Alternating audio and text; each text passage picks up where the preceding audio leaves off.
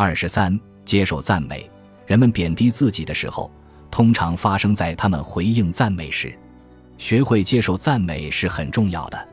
我经常对朋友说：“你做的太棒了。”但是很多时候，我会听到这样的回复：“真的吗？”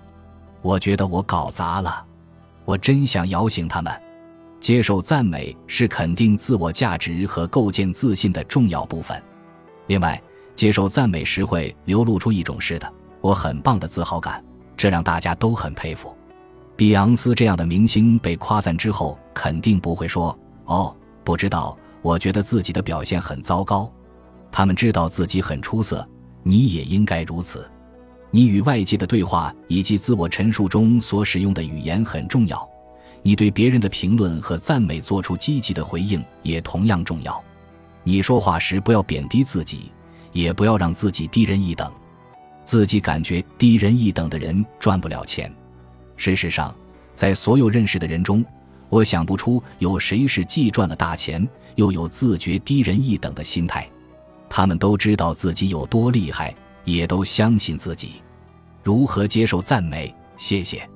看起来很简单，但执行起来却有难度。试试吧。谢谢。你要说出来，说了之后就闭嘴。不要让自己有机会再自嘲一番。刚开始，你可能会觉得特别难为情，但在不知不觉中，接受赞美就会变成你的第二天性。事实上，这些语言都会演变为第二天性。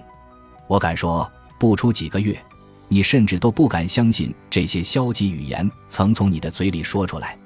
当你听到思想有局限的人说着封闭且消极的语言时，你会为他们感到遗憾的同时，庆幸自己已经学会了如何解决这一问题。练习，在下面的空白处记录你听到的自己或周围人说出的所有消极语言，试着找出自己习惯性使用的消极语言。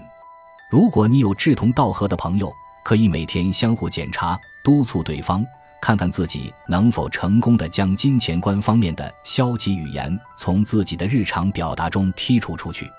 一旦意识到这一点，你会发现改变习惯变得更容易了。